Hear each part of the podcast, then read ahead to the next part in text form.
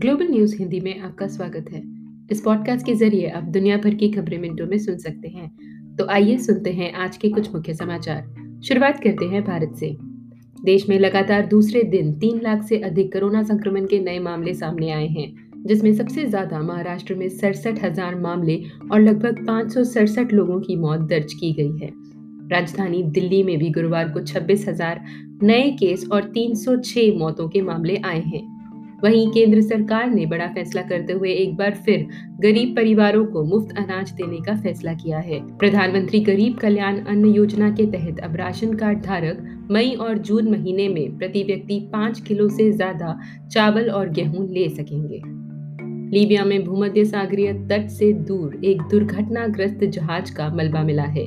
इस जहाज़ को लेकर माना जा रहा है कि इस पर 100 से अधिक प्रवासी सवार थे जो यूरोप की ओर जा रहे थे। एक स्वतंत्र बचाव समूह ने इसकी जानकारी दी है। गौरतलब है कि सब सहारा अफ्रीका और अन्य अफ्रीकी देशों से बड़ी संख्या में लोग लीबिया के रास्ते यूरोप जाने का प्रयास करते हैं, लेकिन इस दौरान नाव के पलटने से अब तक हज़ारों की संख्या में प्रवासियों की मौत हो चुकी है। इसे फ्लोरिडा स्थित कैनेडी स्पेस सेंटर से लॉन्च किया गया। भारतीय समय अनुसार शुक्रवार दोपहर तीन उन्नीस बजे चार अंतरिक्ष यात्रियों के साथ इसे लॉन्च किया गया। इस यान में अंतर्राष्ट्रीय स्पेस स्टेशन पर चार अंतरिक्ष यात्रियों को भेजा गया है। स्पेस एक्स अमेरिका के बिजनेसमैन एलॉन मस्क की कंपनी है।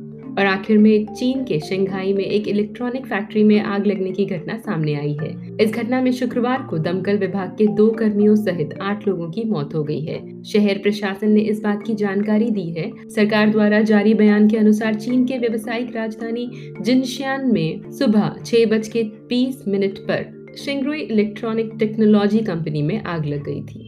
इसी के साथ आज का ग्लोबल हिंदी न्यूज़ समाप्त होता है। सुनने के लिए बहुत बहुत धन्यवाद।